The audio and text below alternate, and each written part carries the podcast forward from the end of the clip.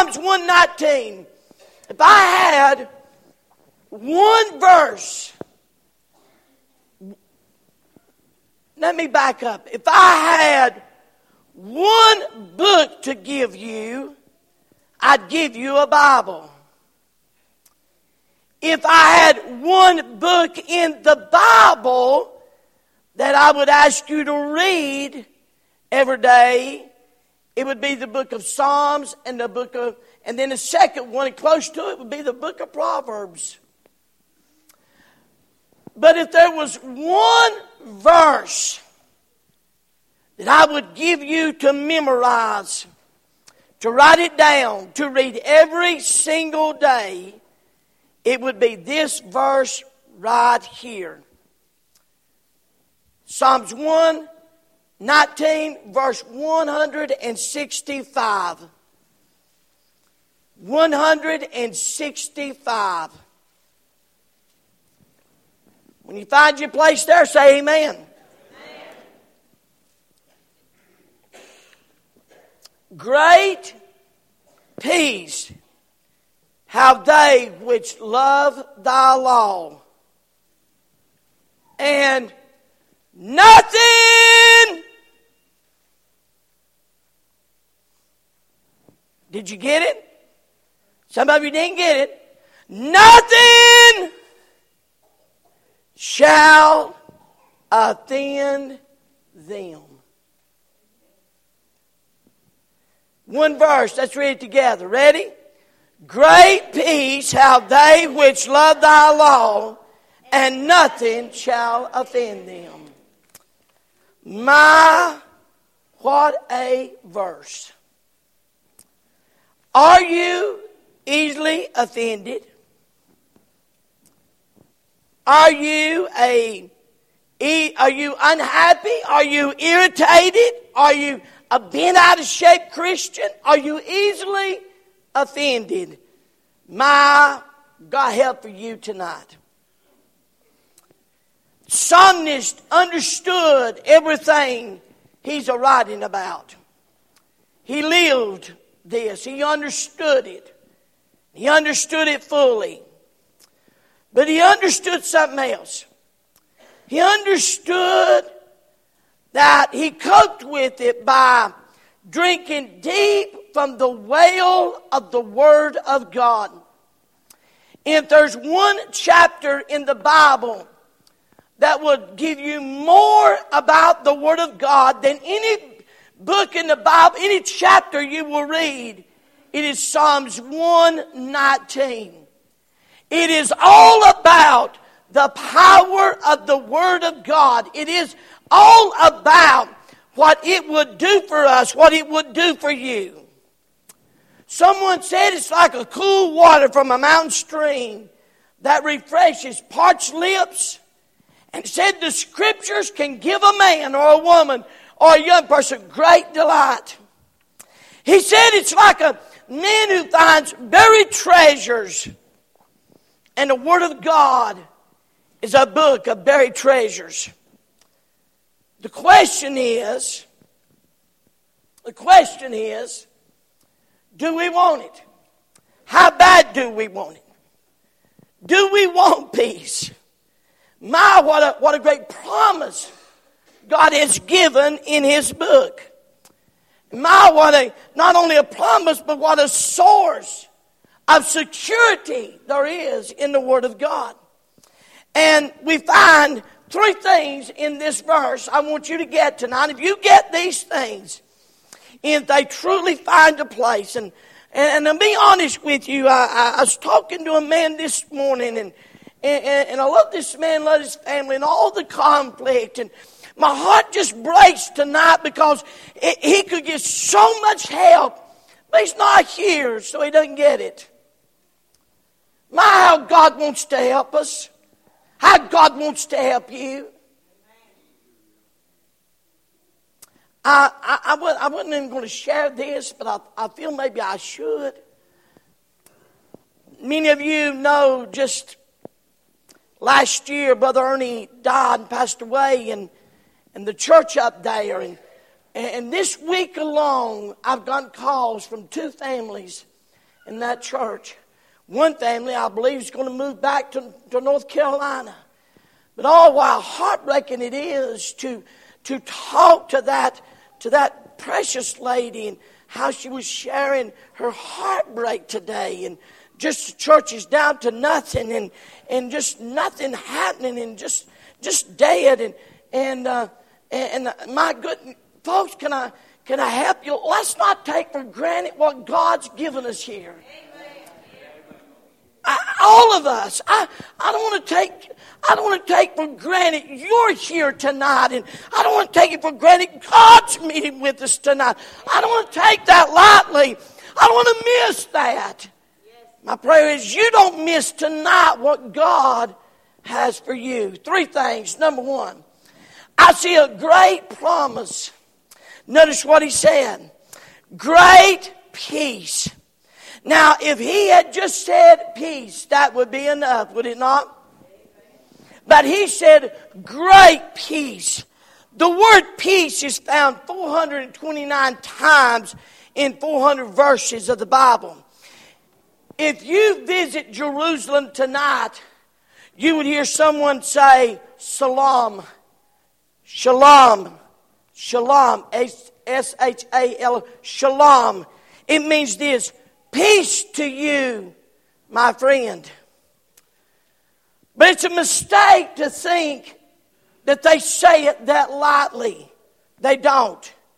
It is much richer, it's much weightier than that when they say it.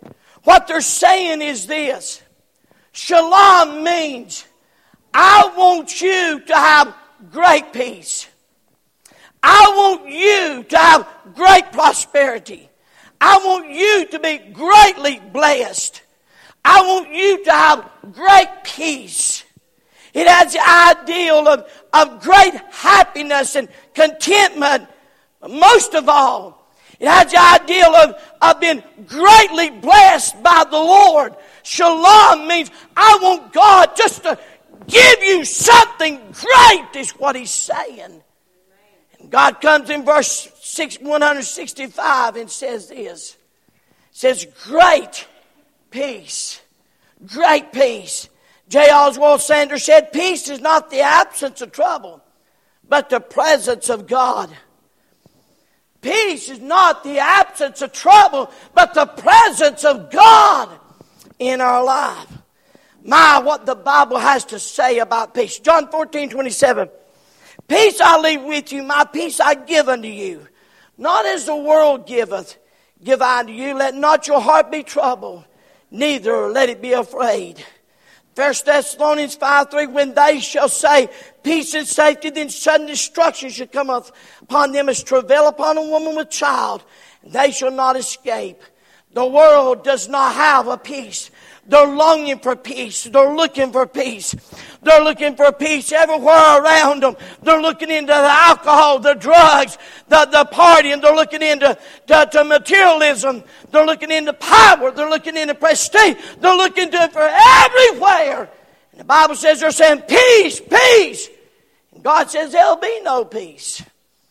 But sudden destruction.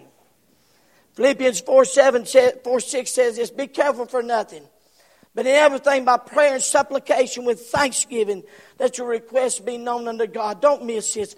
And the peace of God, peace of God, which passeth all understanding, shall keep your hearts and minds through Christ Jesus.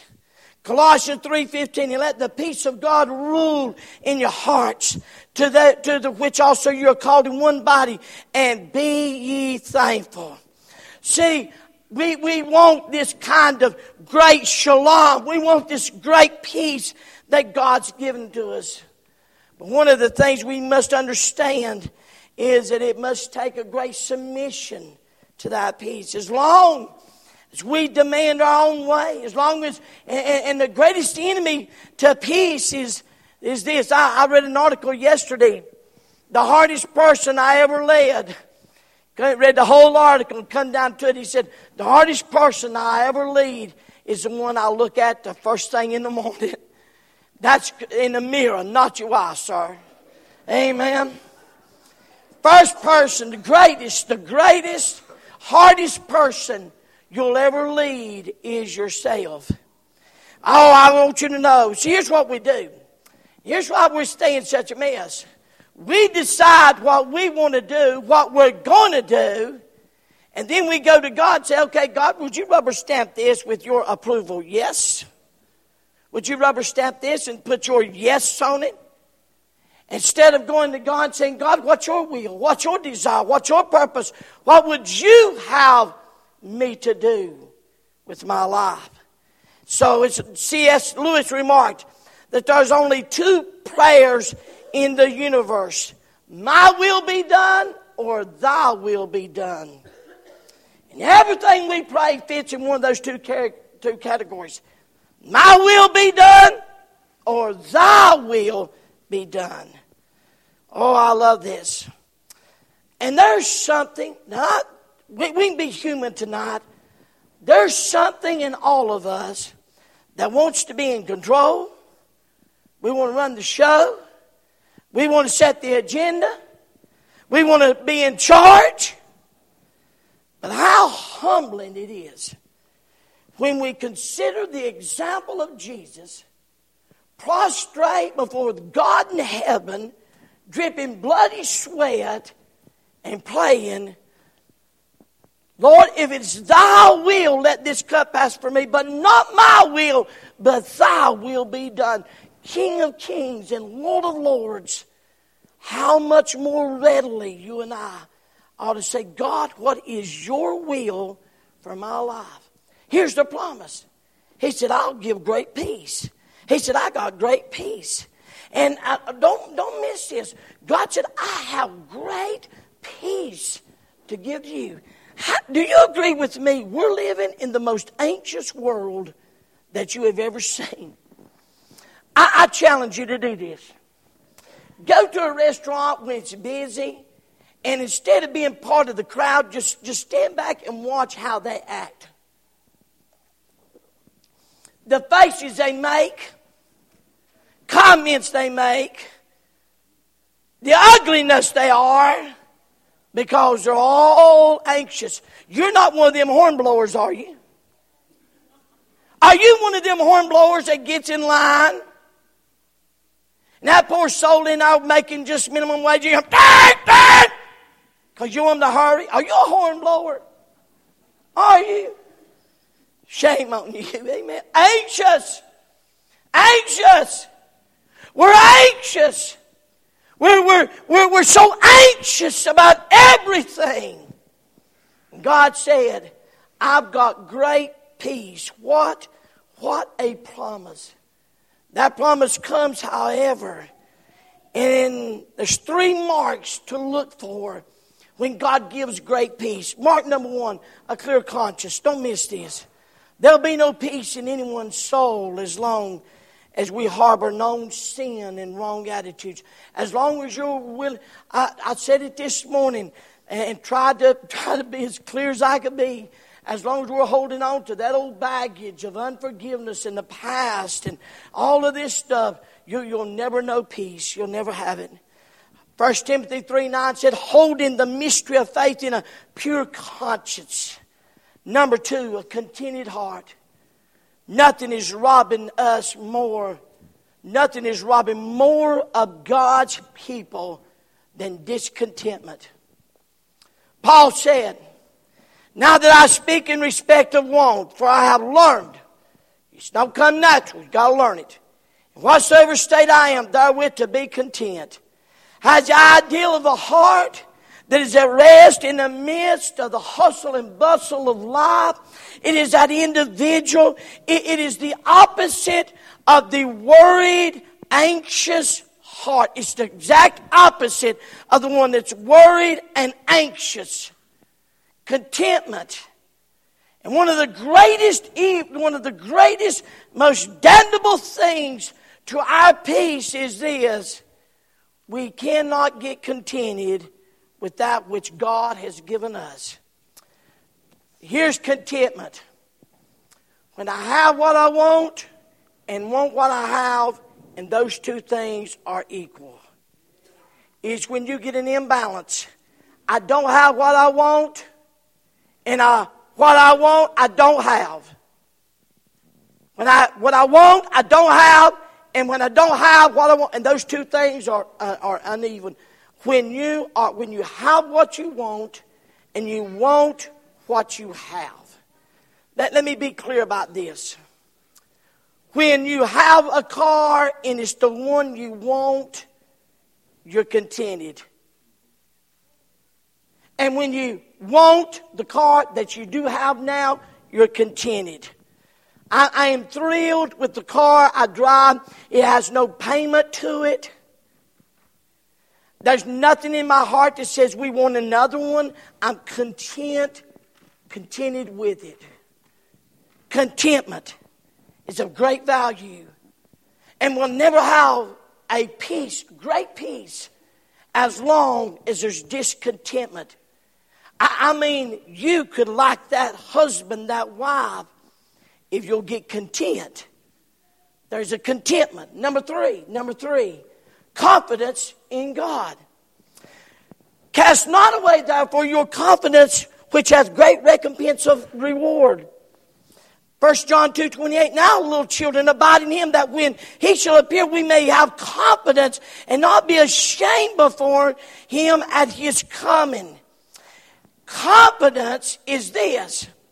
It is looking back and seeing the hand of God and confidence is in the presence by faith trusting the hand of God. It's looking back and saying, Boy, I tell you, God's made a way. God's provided. God's paid my bills. God's helped me when I couldn't help myself. God's made a way. It is looking back and bringing into the presence for every need I have right now, every circumstance I have right now. I bring to God and believe Him. That's confidence in God. Now, my, my hair I am a young man and my hair is snowball white. Would you like to know why it is? Because I do what some of you have done and some of you are doing right now. I was a worry wart. I worried about everything. I worried about the bills. I worried about this. I worried about that. You know why Darlene's hair is not white? She ain't worried a day in her life. I don't know if she's ever worried a day in her life. I need to help you. I need to help some of you right now. I used to get mad at her because she didn't. How many understand what I'm saying? I did. I'd get mad at her. I'd say, "Why? I'm worried. Why you? You need to be worried." I'd get mad at her when she wasn't worried because, like I was a worrying. What a great day it was when I understood this. And what a great day in your life when you get a hold of this. God's always took care of everything we needed. I said we needed. I said what we needed. I said what we needed. God never promised to give you everything you want. Because sometimes you don't need everything you want. Amen? But God has promised to always give me every promise to take care of what I need. Guess what He's done down through the years? Now, if I knew then what I know now, my hair would probably still be black. You know why? Because now I understand that God, you took care of me yesterday. You took care of me when I couldn't take care of myself. And I want you to know you'll take care of me today. You know how much confidence I got in that God? I know before I get to tomorrow, hallelujah, before I get to tomorrow, He'll be there. He's already been there. He knows what I'll need. He knows exactly how to fill the needs of all my tomorrows. Tonight, he will give you that same great peace. He wants to give that. But it takes a confidence in God. It takes a confidence that says, I'm going to believe God in my past. How many of you, don't, don't lie now, God will give you the itch. How many of you can honestly say with a raised hand, boy, I look back and God has took care of me over and over and over and over again. Well, I'm, that's a two-hander for me because he has. Can I ask you a question? Why in the world don't you think he can take care of you now? Oh, oh, oh my gosh. Did somebody forget to tell God the economy's bad?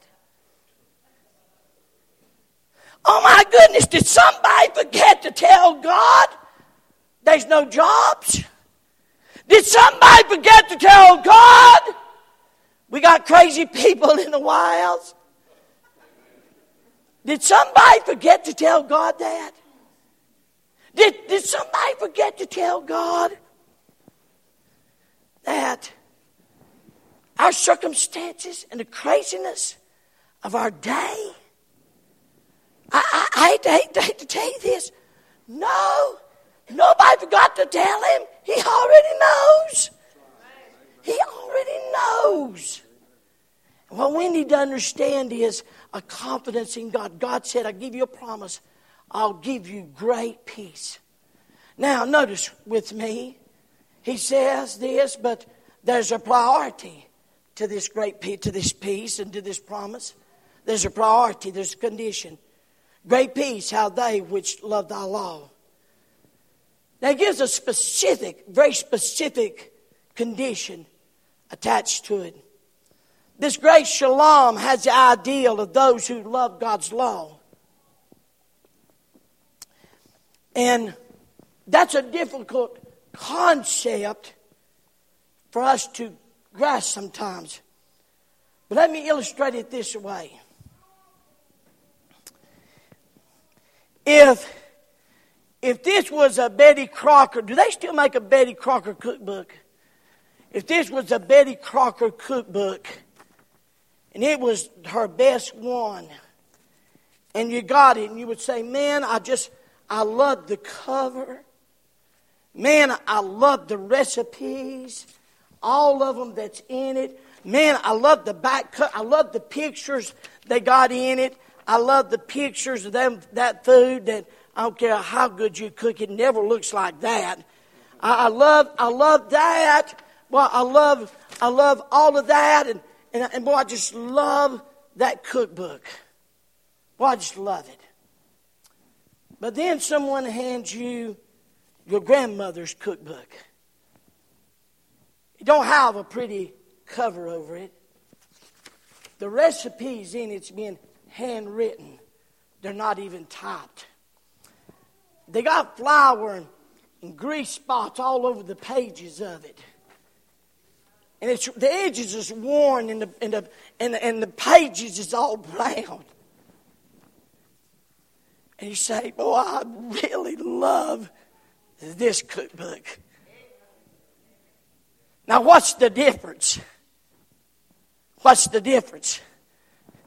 This one's a book of recipes.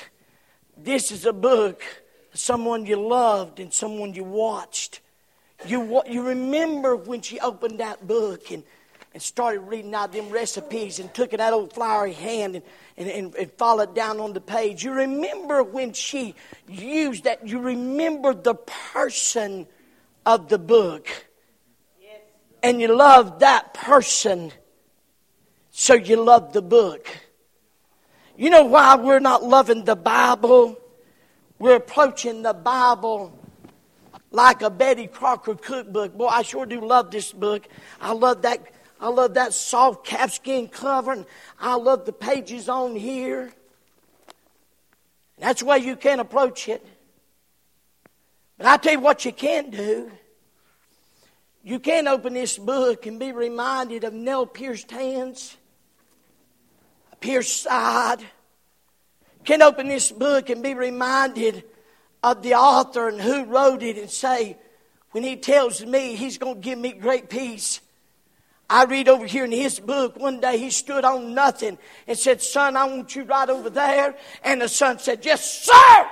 And stars over there. And He said, Yes, sir. and the sky's over here and, and the fish. He said, You come just this far. Don't you come any further. That same one, that same one said he'll give me great peace. He says, I want you to love my law. He said, I want you to love what I'm saying to you. One of the reasons that we're missing this thing, and now please, if this is the only way you can do it, do it. But we read the Bible mechanically. I got my two chapters in this morning, in the old one in the new, and I'm right on date. I made my check mark, and I got her done. What if tomorrow you started reading it and saying, Unto thee lift up mine eyes, O thou that dwellest in the heavens. Hold as eyes of servants look upon the hand of thy master, eyes of a maiden to the hand of the mistress. So our eyes wait on thee, O Lord, till they that he have mercy upon us. Have mercy upon us, O Lord. Have mercy upon us, for we're exceedingly filled with contempt. Our soul is exceedingly filled with scorn and, and those that are at ease with the contempt of the proud. God, we're just being persecuted. God, don't you see? He is, it's, it's the difference between somebody that reads the Betty Crocker or Grandma's cookbook. It's all about the person who wrote it. Yeah. Here tonight, he that loves thy law. I, I was, I, it's amazing. It's amazing. It's amazing. Someone said to me the other day, Boy, preacher, those that are held captive with drugs and alcohol, what's the answer? The answer is the Lord. It's the only answer there is. When the Lord turned again our, the captivity of Zion, we were like them that dreamed. Then our mouth was filled with laughter and our tongue was singing. Then they, then they among the heathen, the Lord had done great things for them. The Lord had done great things for us. Wherefore we are glad. Oh, the book has the ideal of a confidence in the Word of God that says it's more, it's more than just book. It is something. I know the author. Here's my desire. My desire for you is this that as you read your Bible, by, you, by the time you get to Deuteronomy, you'll start liking it. By the time you get to Isaiah, you're going to love it. By the time you get to First Corinthians, it ought to be a part of your life. And then by the time you get to Revelation, you realize I just can't live without it.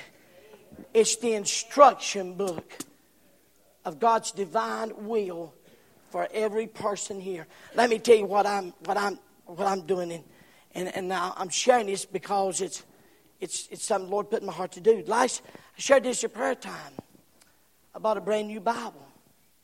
It's a King James Bible, by the way. So just so you know that. But it's A.W. Tozer Bible. My probably my favorite writer. And uh, January the 1st, I started reading this Bible, and I, I highlight my Bible and I write in it. And, and uh, if you don't want to, that's okay. Uh, it don't bother me a bit. As long as you don't get bothered by me highlighting mine. And I highlighted my Bible and I wrote in it. And I'm reading that Bible this year. And at the end of the year, I got something very, very special. And I done, done, wrote, her, done wrote him a note. And, and at the end of the year, I'm going to put it back in the box. And that's going to be a Christmas gift I'm going to give them. Then I'm going to ask them to read it and love the God of that book as much as I'm loving reading it. You know what I want to do? I want to love the, the God of the book. Great peace have they which love law. And, but the power, and this is so unexpected. The power, the promise is great peace. The priority is they which love thy law. But notice the power of this. And nothing, nothing. You look at any dictionary anywhere in the world, you look up nothing, and guess what it means? It means nothing. nothing shall offend them. Wow. Have you ever been offended? Hey, you young people, do you get offended at school sometime? Do you do the offending sometimes? Mom and dad, do you get offended? Church member, do you get offended? Here's the promise. Here's the priority. And you know what God said? And nothing shall offend them. Now, you say, I, I just don't know if I can do that. I don't know if I can do that. You can if you understand what that word offend means. Here's what it means it means this it means to stumble over. Here's what he's saying. And I'm not changing the Bible. This is what he said. He said, and nothing that comes into your life, you'll stumble over. Didn't say we wouldn't get our feelings hurt. Didn't say we wouldn't get our feelings offended. But here's what he did say Great peace have those who love thy law, and nothing shall will they stumble over. In other words, when we're falsely accused, we won't stumble over it. When we're ridiculed for our faith, we won't stumble over it. When we're struggling with temptation, we won't struggle over it. When we're bothered by failures of others in our life, we'll not stumble over it. When we face hard times and bad circumstances, we won't stumble. When we're bothered by the arguments of skeptics, we won't stumble. When we're consumed with worry and fear, we won't stumble. When we're troubled by the tragedies and chaos of this world, we won't stumble. When we feel unequal to the task set before us, we won't stumble. When we, when we lose a loved one like Miss Kanye has this week, I promise you, if she'll love God's word, she won't stumble. Doesn't mean we won't feel it. It means we won't stumble over it. A whole lot of people are stumbling. Oh, even in the worst moments of our life, God said, Great peace to them that love thy law, and nothing shall offend them. They won't stumble. I told you this story years ago. Years ago, I was working in a factory. They had cut off the lights in the finishing room. And here I went back through there like I always go, wide open. Somebody had left a whole bunch of ottomans out in the middle of the floor. And here I went, I was falling, stumbling all over them things.